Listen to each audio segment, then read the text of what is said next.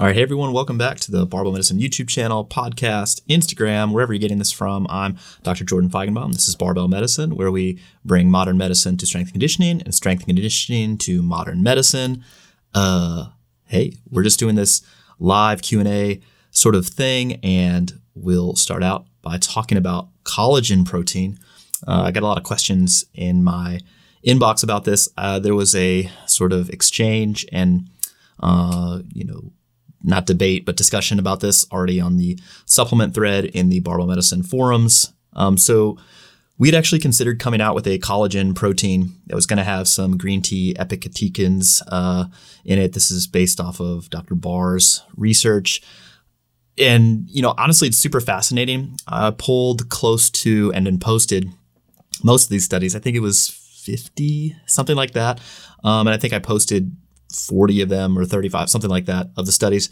The deal on the the research on collagen, um, so there's like three real main things that people claim that it does. So one, people claim that it's a good protein source, just, you know, compared to like whey or uh, a plant protein source. Other people will claim that it's good for uh, injury, uh, particularly when they talk about tendons, uh, like tendon recovery from tendinopathy or tendon pain in general, um, which is a weird, a whole nother deal. And then other people claim it's good for like skin, hair, et cetera, et cetera. So from a protein standpoint, no, unequivocally, no, the collagen protein is a, not a great source for this. The essential amino acid content is not very high, especially when you consider the cost of the thing. Whey protein crushes collagen protein. The bioavailability is not so great either, um, but effectively from a protein supplement standpoint, collagen protein is not a viable solution for that.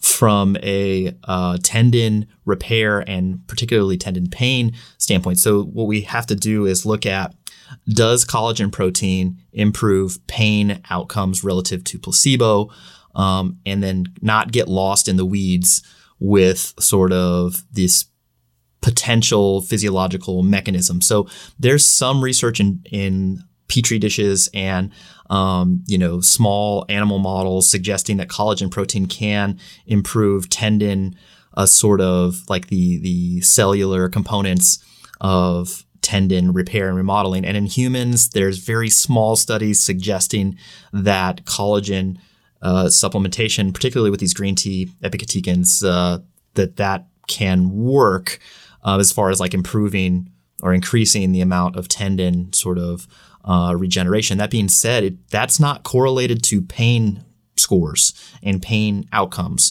So in reality, you don't necessarily care what your tendon is doing from a sort of biological only standpoint. You're worried about the pain. And so we don't have good data uh, suggesting that collagen supplementation improves pain outcomes. And then we also don't have good evidence that improving the integrity of the tendon actually improves pain scores when we're t- unless we're talking about like a tendon rupture that's been surgically repaired. So we don't have good evidence that collagen supplementation does uh, uh, improves pain.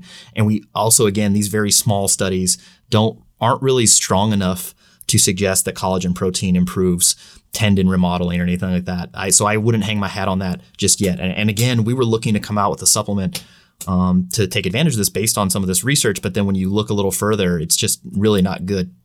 Um, and, you know, you can even see some protocols where it's like vitamin C and collagen protein and green tea epicatechins. And it's just, anyway, uh, yeah, the data doesn't appear to be there yet. And so I don't think that I would hang my hat on that. And then the third thing is like skin, hair, nails, all that other stuff. And again, the data just doesn't reflect that um, unless you were previously deficient in protein or, or amino acid intake before. So I wouldn't take collagen protein. I don't see a good use for that. Um, I think that it's a waste of money.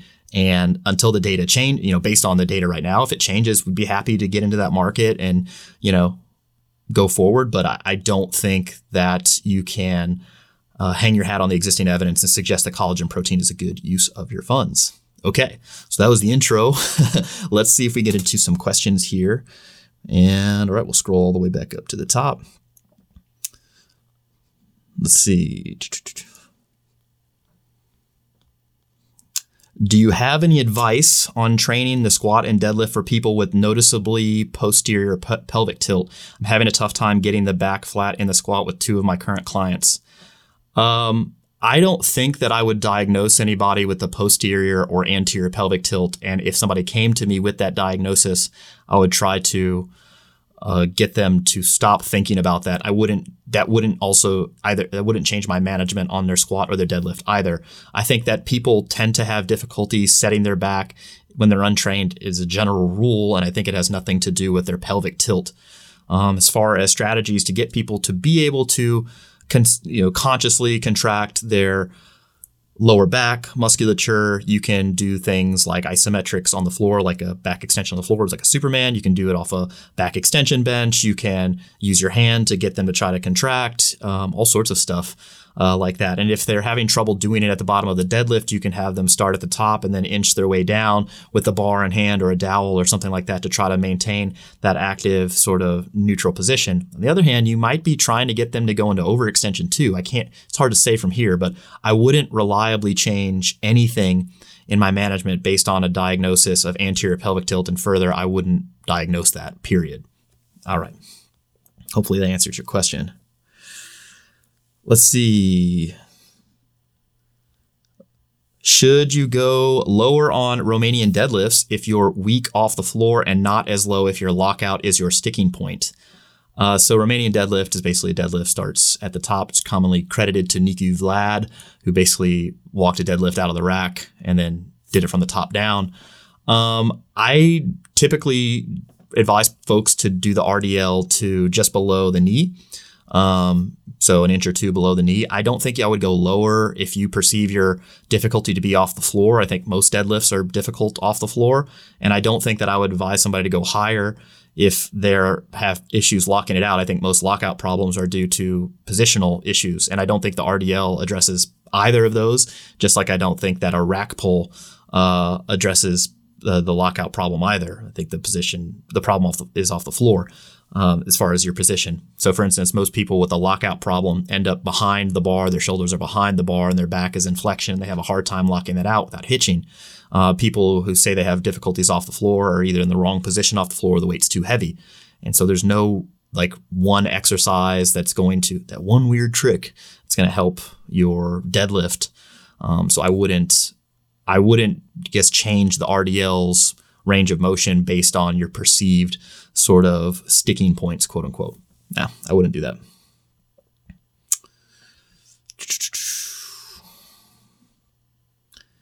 The monthly research review is legit. Oh, yeah. So in case you guys don't know, we do a monthly research review. It's a subscription. subscription. It's myself, Doctor Baraki, Doctor Ray, and Doctor Miles. We all pick an article, review it, and then give another like pretty lengthy systematic, not systematic, but a pretty lengthy review with additional citations at the end.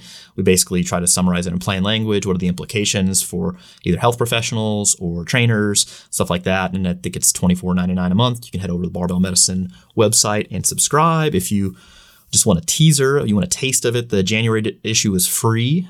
And if you want to get all the back issues, you can uh, get the first quarter, uh, that all those combined together. And then, uh, yeah, we break, publish it the first week of every month. So do you recommend B C A As? I do not recommend uh, supplementation with freeform B C A As in isolation. I think that if you have a low protein intake, then you could make an argument for essential amino acids. That would probably be a decent idea. You could use B C A As too. You know, I'm not, it just really depends what the rest of your diet looks like, but I don't think supplementing with B C A As in and of themselves is a good idea. No. Is there any evidence to support that fasted cardio in the morning being more effective for weight loss, or has that been debunked? That has, I, I guess I wouldn't necessarily call it a myth. It it's not, I guess the myth would be that if you do fasted cardio, you're burning more calories from fat than if you do it later in the day, and that's not necessarily true. Um, really, you're going to burn the same amount of calories in twenty-four hours or longer if it's the same duration at the same intensity. So it doesn't it doesn't matter when you do it, if you're fed or if you're not fed or anything like that. The bigger issue is if you do it and what intensity you do it at and how compliant you are with the rest of your diet. So I wouldn't, you know, insofar as conditioning timing um, is, you know, relevant to how compliant you are, I mean, okay. But I, you know, first thing in the morning doesn't matter to me. Is there any risk of having a very low, is there any risk of having a very low fat in a diet? Oh, this is a weird question. Is there any risk of having very low fat in a diet with fat only coming from protein and not direct sources? I mean, you're suggesting there's a risk with eating too low of dietary fat in a not in, in when you're not in a calorie deficit. Um, or in a malnourished situation. I mean, there are essential fatty acids that you need to take in daily. I guess there's a theoretical risk of not having enough dietary fat, but this is not usually a problem for the masses, and I wouldn't. It's a time wasted on useless detail. It's a T W D. So it's one of those things that I am not concerned about in any way, shape, or form. Let's see, is resistance training just as effective in the treatment of depression as regular exercise? I assume you mean as aerobic exercise, and I don't. I haven't seen data where they compare resistance training versus aerobic training. Uh, oh, actually, take that back. I've seen. I have seen. Uh, I think it was in one of the meta-analyses. There was a there was a few papers. Now that I now that I think about it, a little harder. Um, yeah. So as far as we can tell, they're equivalent. Um, yeah, I wouldn't pick one exercise over one exercise modality over another because it has better depression outcomes as an adjunctive treatment. So, yeah. Do you think there are serious long-term effects of getting less than seven hours of sleep on a regular nightly basis? Uh, so this is a good question. The answer is, I don't, it's not that I think that, but the data has established that yes, in fact, there are long-term negative outcomes associated with not getting enough sleep if it goes on for too long. How long is too long? We don't really know. We know that as soon as, you know, one night of decreased sleep and that, you know, and, and certainly uh, multiple nights in a row of decreased sleep can severely impact a person's physiology. Uh, but yeah, people who sleep less than seven hours a night, that's not good. Um, Nate Gordon is our, uh, he's our resident sleep fellow. Um, so he'll he'll be coming on the Barbell Medicine channel, talking more about sleep um, and what we know, what we don't know. I mean, if you're gonna be if you're gonna be short on sleep for a short period of time, I wouldn't. It doesn't matter to me, you know, if that that's happening. I mean, it's unfortunate, but you know, you're gonna be fine. But if it's years and years and years of not sleeping enough, like I think I would try to to fix that. Yeah.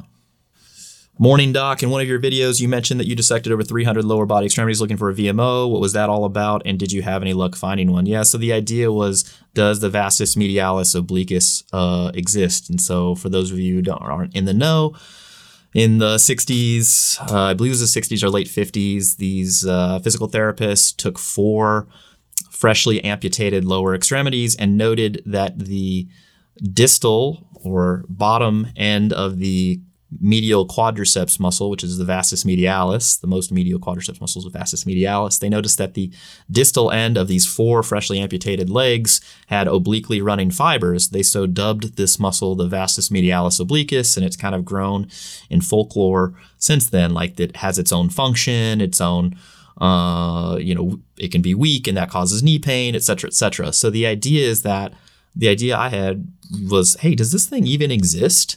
Like, is it its own muscle? Does it have its own epimysium, which is the sheath that surrounds a muscle? Does it have its own innervation, meaning it's separate from the vastus medialis and can be selectively contracted? Uh, so is this actually implicated in, you know, in knee pain, for instance?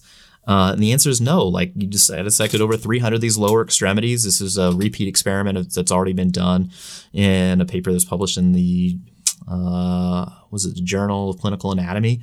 Yeah, and so we just looked for a V M O. Does it have its own epimysium? Does it have its own nerve supply? Does it, you know, have its own function? And no, and that go- coincides with actual functional studies, which you can't selectively activate the V M O. Um, there was actually some data or some some researchers, uh, clinician scientists who were thinking, hey, well, there's distal, there's fibers at the end of the vastus lateralis, the most lateral quadriceps muscle that are oblique as well. Maybe we should uh, call the, the vastus lateralis obliquus and rename the quadriceps the uh, the sexticeps, which uh, the nomina anatomica shot down. so, yeah, so, you know, as far as nomenclature goes. Um, so as best as I can summarize this is I went looking for a V M O to see if it's a thing, and it's not a thing that you can uh, determine anatomically and functionally. You cannot isolate the V M O contraction from the rest of the quad. The V M O, when people say that V M O weakness is associated with knee pain, that is a reductionist and incomplete view of knee pain, also happens to be wrong. As far as where knowing about a V M O or like how this anatomically actually comes into play, it's for like uh, uh, surgical procedures, particularly knee replacements and knee am- and amputations, either above or below the knee. There are like four different, it's either grades. Yeah, I think there's four grades of V M Os, basically how distally the the muscle belly and the tendon actually go. Um, so where you would actually sacrifice or make your surgical incision. I'm not a surgeon, but uh, that in was in a Netter uh, uh, surgical atlas, that that. actual fact. And so I, I don't know how relevant that is today, um, because again, I'm not a surgeon. But yeah, that's the uh, the story with me and V M Os. How much would you use the barbell hip thrust for accessory movement in powerlifting? So the barbell hip thrust, yeah. So, you know, not just for Fitspos anymore, the barbell hip thrust. I actually like this exercise for um, people who aren't necessarily going to a powerlifting meet. They just want to train and get and get stronger. So just general resistance training. And uh, I also like it for non-specific work for uh, powerlifting. That being said, the joint angles, contraction type, and sort of the way it's loaded is very non-specific to powerlifting. Um, you know, you think about that anterior, posterior force production versus, um, you know, vertically, uh, like the squat and the deadlift. It's just not that specific. So I would use it in developmental blocks or G P P blocks. Uh, for power, people who are actually going to go to a powerlifting meet. If you're not going to a powerlifting meet, you can keep it in longer term. But yeah, good for uh, glute hypertrophy, good for sprinting, good for uh, jumping. Yeah, as best as we can tell right now. For collagen, I use it in conjunction with the Whey R X to make my macros. Is that reasonable? I'm about to run out and debating whether or not to buy another. Yeah, so I don't, I don't think I can recommend collagen supplementation for any particular reason. Um, I, if you're adding it to a whey protein, the whey protein itself is already giving you what you want out of a protein supplement, you know, as far as muscle protein synthesis. The collagen is not doing anything else. I wouldn't recommend using a collagen supplement at this time. Hey, doc, how can I replace the overhead press for more bench work on the bridge? Uh, I probably wouldn't replace the overhead press for more bench work on the bridge. So the Bridge one point oh, if you guys don't know, is a free program that we put out, basically designed as sort of an entryway into the Barbell Medicine programming, our style of programming, from people either who have been doing uh, linear progression beforehand or any other type of training that, you know, wasn't, it's not very similar to what we recommend. So it kind of gives you, it's like an on-ramp. That being said, there's a lot of bench work already in there and one pressing slot. And it's not a powerlifting program. It doesn't design. It's not designed to get you to go to a meet. And so I don't think that you should specialize on the bench press in that program. I think if you want to specialize on the bench press and go to a powerlifting meet, or that's your jam, then there are other templates that we sell, like, or even that have pub- we have published for free. So the general intermediate template is on our website. Uh, you can use that. It's bench specialized, and then also the twelve-week strength template is also bench specialized. But in the Bridge, which is again this sort of bridge between other programming and our programming, we have one slot per week of the press, and I probably wouldn't replace that with more benching. Let's see. I have a year off after college and want to beef up my resume. Thinking about applying as a medical scribe. What are your thoughts? I mean, I assume you mean beef up your resume as, as for applying to medical school or other professional school. I think if you want to be an E R scribe or medical scribe, that gets you, you know, exposure to the profession and gets you, your nomenclature will improve and you'll sort of pick up on things. It seems totally reasonable. Yeah. And uh, I don't think it requires a ton of training prior to getting in uh, compared to like being an E M T or something like that. Although having the skills of an E M T would likely serve you better. But, you know, for a year, it seems reasonable. I don't know the requirements, though, to be a medical scribe. Do you find it more difficult to perform the bulldog grip on a twenty-eight and a half millimeter bar versus a twenty-nine millimeter bar? Uh, no, I don't. If you guys don't know what the bulldog grip is, the idea is the bar is sitting a little bit higher anatomically in your hand, and you're pinching, uh, you're pinching the bar with your digits. Uh, it allows the wrist to stay in a m- more uh, advantageous position for producing power, uh, force, not necessarily power. Sorry, I don't want to misspeak. And uh, yeah, I don't find it. Dif- there's no difference for me. If you are not a competitive powerlifter and don't plan on ever competing, how crucial is it to hit legal depth when squatting? Um, yeah, that's a pretty good question. So you definitely, there's definitely good evidence to suggest that going below parallel improves the, increases the amount of glute and adductor magnus that you use. Uh, excuse me. And so I think from a muscle stimulus standpoint, going below parallel is beneficial compared to go, not squatting below parallel. On the other hand, if you were like a sprinter, jumper, you know, something like that, there's good evidence that some of your squat training, if not the majority of your squat training, is pro- probably shouldn't be done below parallel um, because the joint angles and uh, muscle lengths that are specific to your sport are more accurately replicated in half squats and quarter squats, which I know triggers some people on the internet, but that's just what the science says. So I saw a report on a recent study regarding strength training for the elderly. The conclusion was that training for power was more important than training for strength. Yeah, so there's definitely some, there's a few papers out there suggesting that improving muscular power is more, uh, is, uh, I guess, cl- more closely related from a longevity standpoint than muscular strength. Although that's not, when you look at all of the studies, that's not the impression that you get. Rather, you see the differences in measuring power versus strength. So if you use things like a hand grip dynamometer, that tends to be not as predictive, particularly in isolation of longevity. Uh, you can use that as part of like a, a sarcopenia sort of uh, diagno- diagnostic uh, test. Um, but you also have to use like physical performance, like gait speed, timed up and go, sit to stand tests um, in order to really refine that.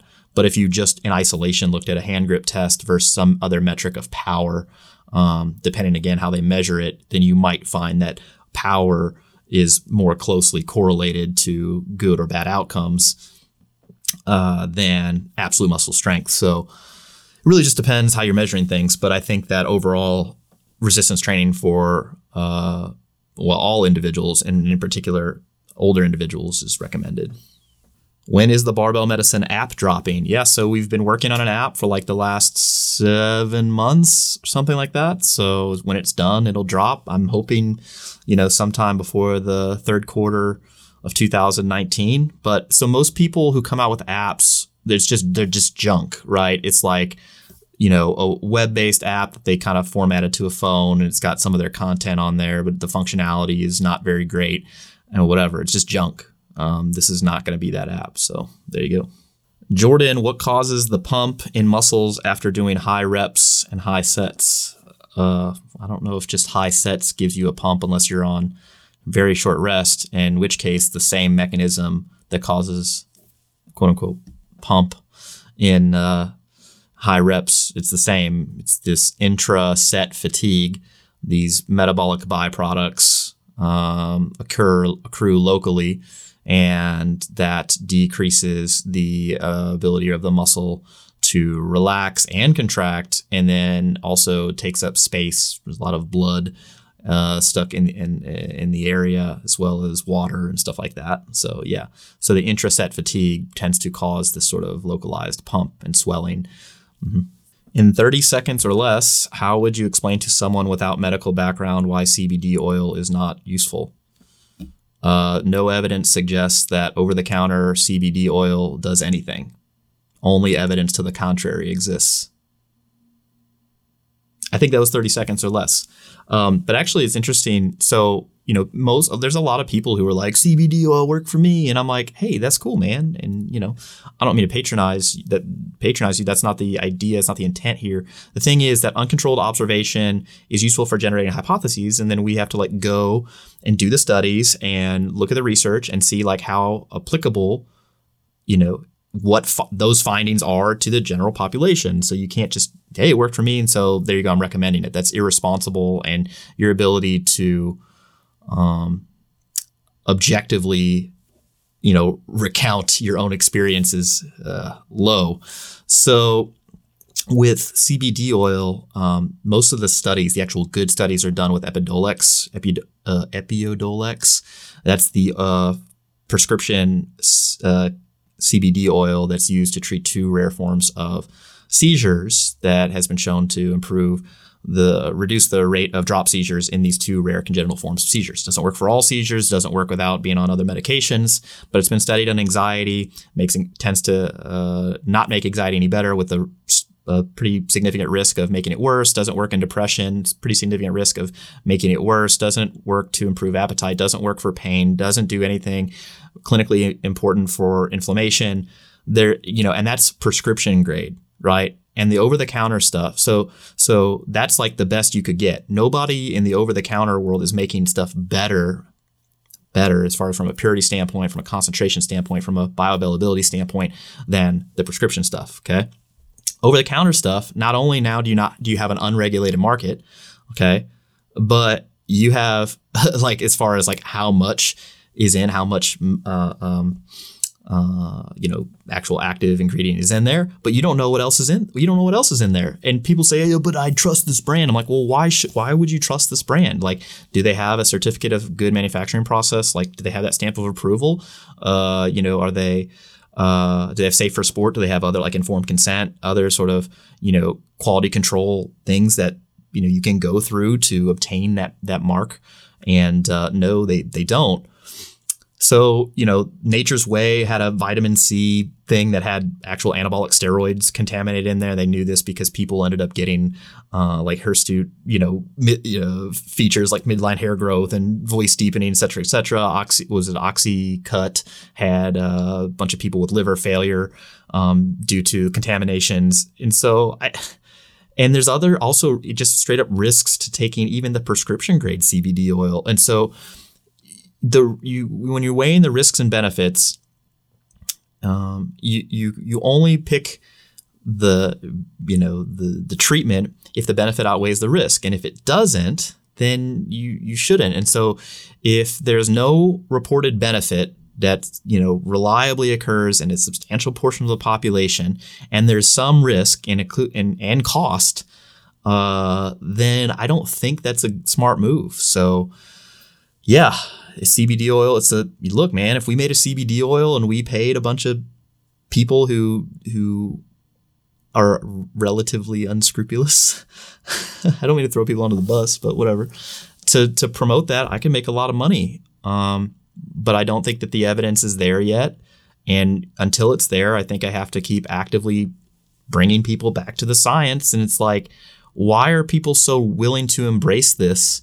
When the evidence that's out there, and there is evidence, people then say, oh, there's no evidence. Oh, oh there's evidence. You just haven't looked. I have a systematic review on my desktop um, with over one hundred and, and something citations. So anyway, I don't think C B D oil or collagen protein are, are useful supplements. Uh, let's see. Is it dangerous to lift heavy weights after surgery for rectal prolapse? This is actually a good question. What should I, how can I lift after surgery?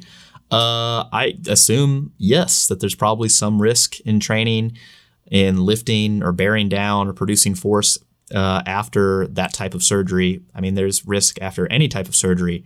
That being said, they did repair that problem. So the general recommendation is ask the surgeon when you're cleared to lift weights again.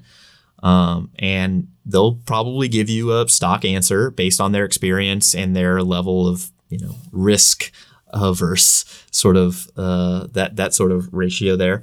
And then you get to ask like, okay, well, so let's say they say four to six weeks you can't exercise. And they're like, does that mean no exercise? Does that mean light exercise? Like, what are you worried about?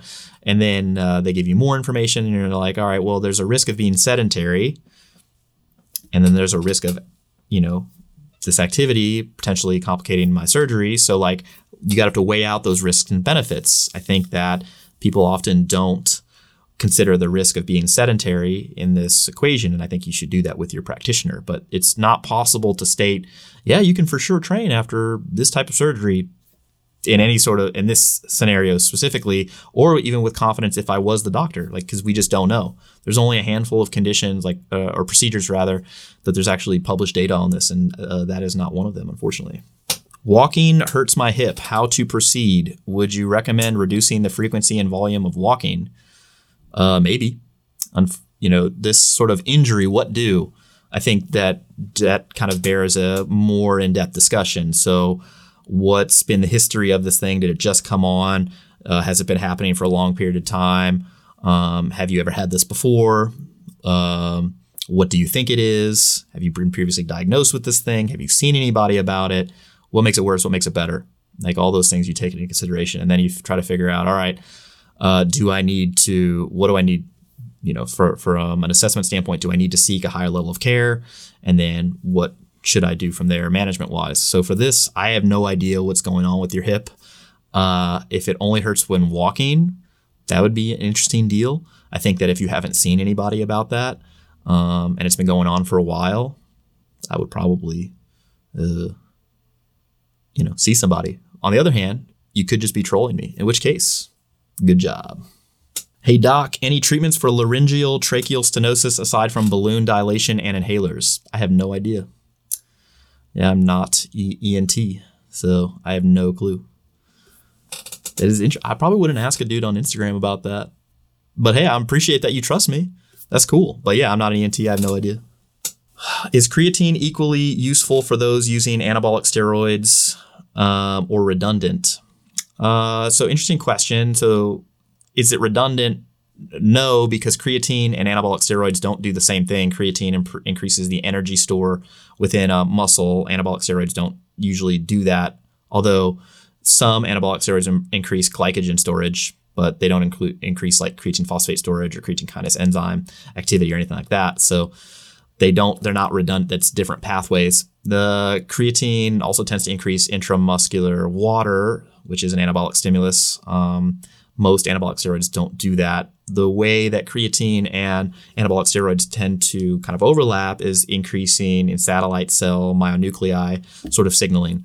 Uh, that being said, there's no studies that have that have uh, like looked at uh, creatine use in people who are on anabolic steroids versus placebo on people who are on anabolic steroids. So I can't say definitively, but I would imagine that the benefit is approximately the same.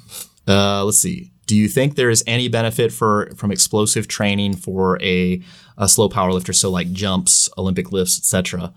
Um, No, not really. I mean, so I guess it just depends on context. If we talk about like, if we talk about the beginner and powerlifter, so you're not really a powerlifter, you just started your training. Uh, I think that you should expose yourself to a wide variety of movements and rep ranges and velocities and all the sort of stuff. Give yourself like sampling, you know, you're just doing a lot of different stuff to improve your general physical abilities over a wide range of things like that. Uh, that being said, for a person who's more advanced in training, then no, doing the high velocity movements is typically not associated with improvements in low velocity strength. And I think that on some level it compromises the resources you have to train, you know, time wise, and then also takes some non-zero sort of recovery resources away. So I probably wouldn't do that. Thoughts on developing an international list of competent medical practitioners? I've had many experiences with doctors who suggest patients don't train if they have any pain. It's hard to combat this. Yeah, I think that's unfortunate. I mean, I, I think the pain science stuff is slowly working its way. You know, it's it's people are resistant to change, you know, in, in any case. New technology comes out, there's people resistant. New science comes out, people are resistant. And then, you know, gradually over time, there's a wave of change. So I don't think that the it's well, I don't think it's possible to undergo the task of like organizing a list of, yeah, these are all, you know, proficient, because how do you test for that? And how do you maintain a test for that? I mean, we can't even do it with these huge organizational bodies for like board certification and stuff like that. So um, and then do that on an international level and then do it for pain. Mm, yeah, that's so I don't think it's possible. I rather I think that informing the consumer on a level and then, you know, continuing to put out good information. That's that's our role here on that. Should we treat a rib injury the same as any other if the goal is to get back to training how we were pre-injury? I mean, I guess that depends how you defi- how you would normally treat an injury. And then I it also depends what kind of rib injury do you have? Do you have a fracture and, you know, adjacent ribs? Do you have flail chest? Like... You have a compound fracture with a rib just poking out, or did you know your chiropractor tell you that you have a rib out of place and they have to put it back in, which is definitively not the case? Or like, yeah. So I don't know. Most of the, if you have rib pain and it's not due to an acute fracture, doesn't require like acute medical management, then you're, the idea is you would reduce intensity, uh, reduce volume, if you need to, reduce, change the exercise, range of motion, et cetera, as needed, so you can still train, and then it'll get better eventually. That's, I mean, generally how we do it. How would you approach a client who is told they have no cartilage in their knee?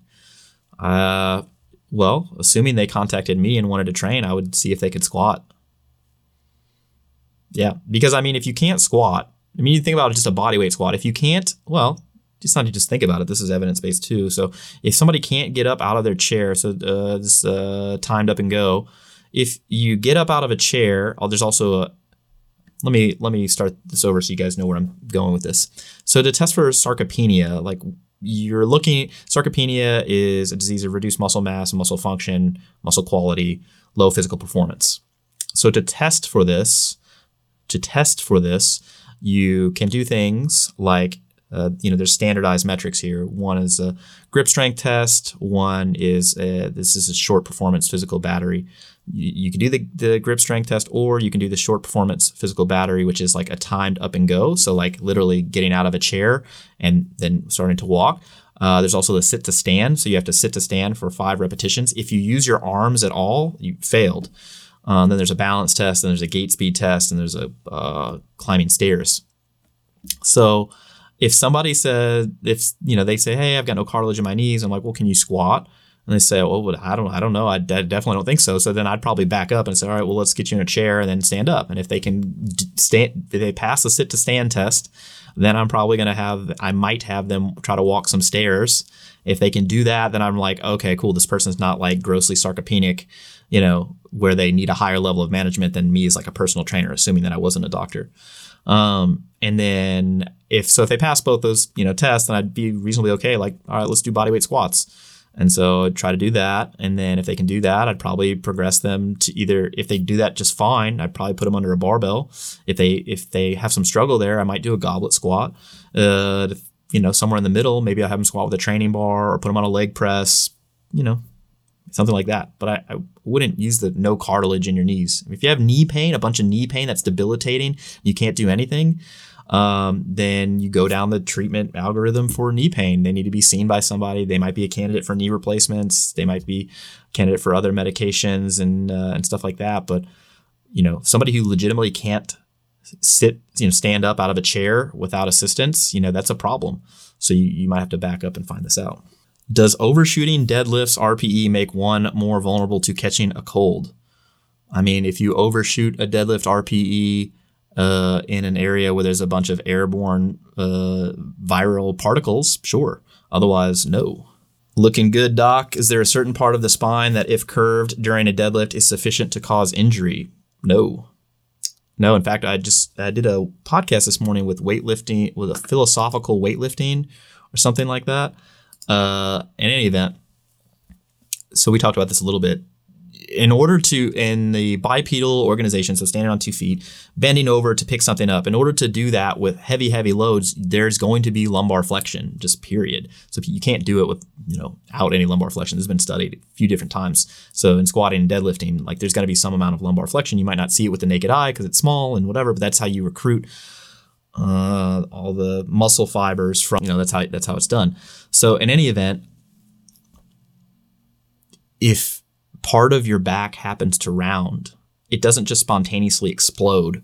You know, that's not how injury occurs. The injury occurs by increasing the acute uh, on chronic workload too quickly. So increasing the amount of training and fatigue that you're done compared to the pr- previous um, or uh, or uh, uh, just not being strong in general. And um, those are the two biggest predictors of injury, but not like this mechanical thing. That doesn't really... It doesn't really follow. Jordan, do you still recommend best belts for powerlifting belts? I'm looking for a new one as my last one was stolen. Oh, t- dang, man. It's terrible. Yeah, I like my best belts. I've had it since two thousand twelve. Jordan, what are your recommendations on caffeine intake? Should it be cycled? If so, would it be beneficial to take caffeine?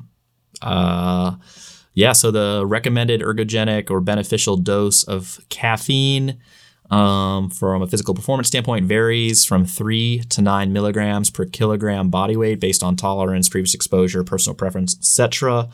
Um, as far as does that dose need to go up over time to continue to provide an ergogenic aid, we don't really know. Um, I don't necessarily think you need to cycle it unless you're uh, it's affecting your sleep. Yeah, so I don't think it matters. High blood pressure problems in well-conditioned athlete. Do you see this commonly? Uh, no, not at all. I think um, most people. So all exercise causes blood pressure to go to increase during exercise. There's not a form of exercise that causes blood pressure to drop while you do it. Um, we know that no exercise that has been studied, so resistance training, aerobic training, or you know high-intensity interval training, et cetera. None of those increase resting blood pressure. They all decrease resting blood pressure. Uh, and there's really no difference between aerobic training and resistance training as far as the magnitude of blood pressure drop. This is based on this re- most recent study, Nacey et al. They reviewed three hundred ninety-one studies, half of them on uh, blood pressure medications, half of them on exercise, and looked at like how they compared. Actually looked like exercise tended to lower blood pressure more in those who were hypertensive than those who were taking the prescribed medications. In any event, that's a whole nother thing that we talk about in the seminar more in depth. As far as blood pressure in well-conditioned athletes, there are other reasons besides like relative, you know, other than obesity, other than fitness level, et cetera, that can increase blood pressure. So, I mean, people with alcohol, like substance use uh, problems can have high blood pressure. People with familial, like Uh, hypertension, pheochromocytoma. Uh, so if, in a well-conditioned athlete, you'd want to rule out these sort of primary causes of uh, you know, Conn syndrome, et cetera, of, uh, of high blood pressure. Um, and if not, if there's no cause there, then you would uh, you would set chalk it up as secondary, and then you treat it, you know. Anything you were look, looking forward to in Berlin? Uh, I haven't actually researched uh, Berlin a lot, so I don't know what's there. But, you know, maybe some Verst and uh, Stein. Jordan had a call with Michael Ray. Oh, Doctor Ray, yeah. He uh, helps do our uh, pain and rehab stuff. Uh, had a call with Michael Ray, and it was great. Excited to start squatting again and not after not being able to for months. Yeah, that's great. So I, I think, you know, most of the, I understand being frustrated with pain. Um, you know, I the worst thing that I ever dealt with from training or like that affected my training in April. Oh, shoot. This must have been two thousand. This must have been two thousand fifteen. Yeah. So I remember spring break was like February. So Austin and I flew out to Seattle for a seminar, and then uh, I drove, uh, flew down to Santa Cruz for another seminar that I did, and then I went down to San Diego to see my brother. Now I deadlifted on Camp Pendleton. They had those weird dodecahedron plates or whatever, and I think it was like five eighty-five or something. I think I tweaked my back a little bit, but I didn't think any, anything of it because that's happened and whatever. It'll go away in a few days. I had this like hip pain. Um, oh, excuse me. I had this hip pain. It's like actually butt pain, left my left glute. It's like every time I would squat below parallel, and every time I would try to deadlift from the floor, it felt like my glute was literally going to rip off the bone. And uh, that lasted, so that must have been February. That lasted through, had to be May. Um, it was terrible.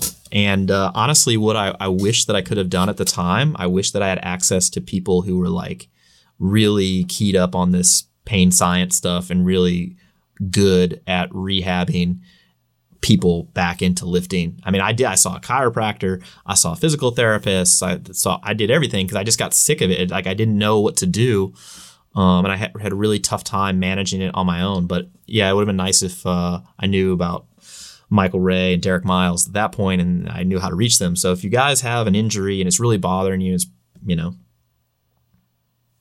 affecting something that you enjoy enough to like watch a dude like me on Instagram talk about, like then I, I would I would highly recommend uh, um, contacting Michael Ray, Derek Miles. Send us an email, info at barbell medicine dot com, and we'll get you sorted. Um, you know, it may sound like an advertisement, but I, I think that there's a huge need for this, and and I would rather you guys get fixed now and start back training than just you know continue to wallow uh, away here. You know, all right.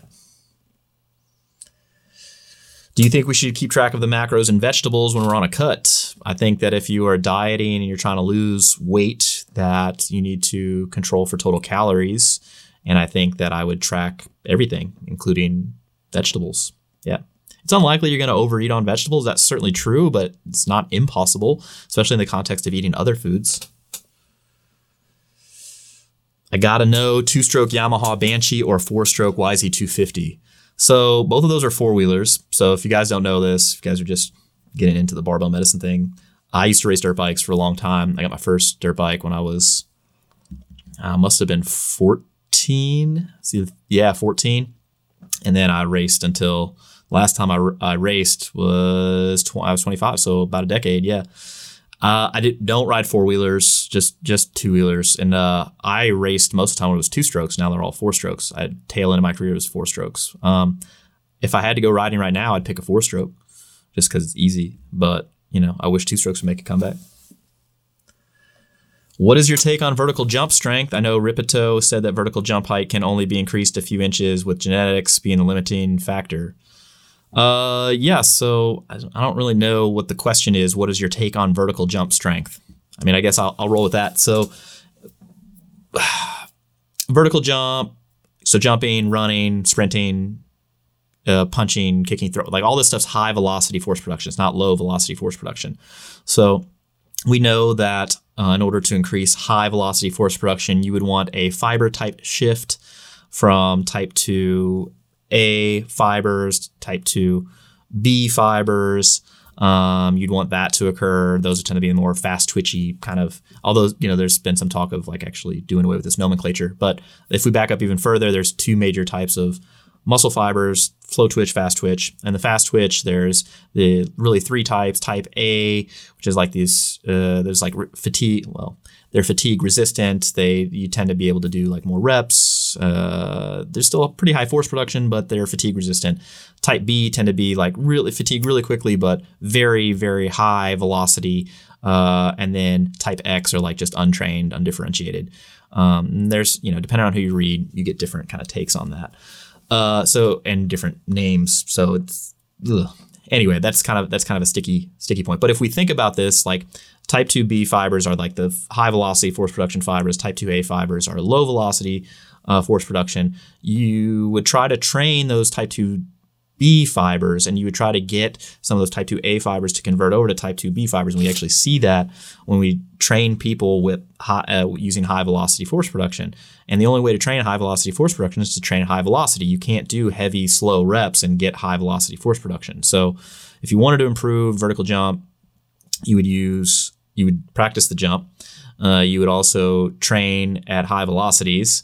Uh, so, you know, things less, you know, that thirty to sixty percent range probably for, for loading, you know, for exercises on like the squat, and you'd probably do half squats.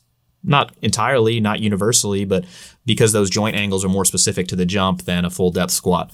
So because that's specific to the actual task. So I know it kind of went around. Uh, other things we have decent data on for improving vertical jump be like uh, eccentric hamstring strengthening. So like a Nordic hamstring curl that tends to work, or like an eccentric on a glute ham raise. Also hip thrusts tend to be beneficial for sprinting, um, maybe jumping too. So anyway, yeah, it's kind of like a haphazard approach there. Got into the weeds on the muscle fiber type, but things are changing, you know. Hey, Jordan, I'm struggling with rounding of the lower back during the descent of my squat. Do you have any suggestions on fixing this? I'm not sure it's a problem per se, but it looks terrible. Yeah, without seeing it, I can't really comment on it. Uh, you might try to lower the weight, and it may be that you're trying to stay too vertical, and then at the bottom, you, you know, kind of round because you need to get below parallel. So you might try bending over more. Um, you might also not be pushing your knees far, far enough forward. And so therefore, if you're keeping your knees back and you're, you know, still trying to go down, you may perceive that you're not low enough and then round over. I don't know. So it depends. It depends without, without seeing it's hard. But the two, two things I see most commonly are people trying to stay too vertical. So you could try to bend over a little bit more. Uh, alternatively, you can try to push your knees a little further forward, forward and out. Should resting heart rate be considered with B M I and waist circumference with regards to increased risk from being obese? Uh, there's some evidence on heart rate, uh, resting heart rate as far as total morbidity mortality, but it's not reliably correlated enough to obesity, meaning that being obese necessarily increases your resting heart rate enough to use that as sort of any sort of metric. So no to that. Jordan, I love the barbell medicine stuff. I'm just wrapping up the bridge and going to the G P P endurance template. I don't see any arm or ab work like I'm used to on the bridge. Can I add them on G P P days? You could, although I would just say that, you know, during the endurance template, you're doing a lot of other work and you, you know, I don't know what your recovery resources are like right now. So you're probably fine, especially if you've already done it on the bridge, but just be cautious there. Jordan, have you ever considered becoming a professor at a university? Oh yeah, I have tons of blazers. And so I think that, uh, you know, that would be fun. Yeah, I don't know. I think there's some other stuff that I want to do besides teaching classes now, but maybe later. You've mentioned some good flashcard type websites for studying before. What were the names again? Uh, I think it's flashcard machine dot com. Anki usually has a bunch of flashcard sets already made on popular topics. And then uh, for med, med, med school, I used uh, Firecracker. Let's see. What's the relationship between hypertrophy and strength? Uh, yeah, so I think Brandon uh, asked you asked this on our Facebook group the other day. Uh, increase muscle cross-sectional area gives you greater uh, force production potential. Strength, though, is specific. Strength is force production measured in a specific context. So just a bigger muscle doesn't necessarily mean that you can produce more force in a particular context where you're untrained, but it definitely increases your potential to produce force in contexts that you can later become trained in. Um, one of the biggest predictors of how much force you can produce is the size, muscle cross-sectional area. Seems to be evidence showing that Nordic hamstring curls may reduce injury in athletes. Is this true? That's what we have seen. Yes. What is the reasoning behind this, you think? Yeah, so Nordic hamstring curls, basically an eccentric sort of aspect of the glute ham raise. I've been doing them a bunch. Um, the what is the relationship? Yeah, it improves your strength, improves eccentric hamstring strength, which tends to be very involved in most sports that are uh, running-based, have any sort of running component um, or hip extension component, which are, again, most sports. So, um, yeah, it makes you stronger, which we know being stronger reduces injury risk. So that would be the mechanism. Did you dye your hair? No, this is natural, baby. Natural. Serious question. Outside of general best practices for nutrition, fitness guidelines, is anything you could recommend for improved sexual performance? Hmm. Yeah, no, I think we're going to move along. um, what program would you recommend running after completing the twelve-week strength program? Well, it just depends what you want to do. So, yeah, our templates, especially the updated, no, there's aren't even updates. These are new templates. I keep, I feel like I keep mentioning this and people are going to be like, where are they? Yeah, dude, uh, we they're near completion. It, it, the idea is to have this sort of pathway, right? So you, everybody comes in, all these, um, you come in either through the beginner template or through the bridge template. Um, and then you get to go into whatever different pathway or pathways that excite you. So if there are three main pillars of physical development, we'll just say that there's hypertrophy, there's strength, there's conditioning, then you can go divert down the hypertrophy path. You could do our uh, bodybuilding, you know, our hypertrophy program one. And then after you finish that, hypertrophy program two. If you want to do strength, you can do the strength, the strength one template or strength two, which is it's our twelve week strength. It's now become our powerlifting one, uh, powerlifting two. And there's also our twelve week press program, which has now become our strength lifting two program. And then after that, you could go to our strength three program. If you wanted to blend, then there's the power building programs.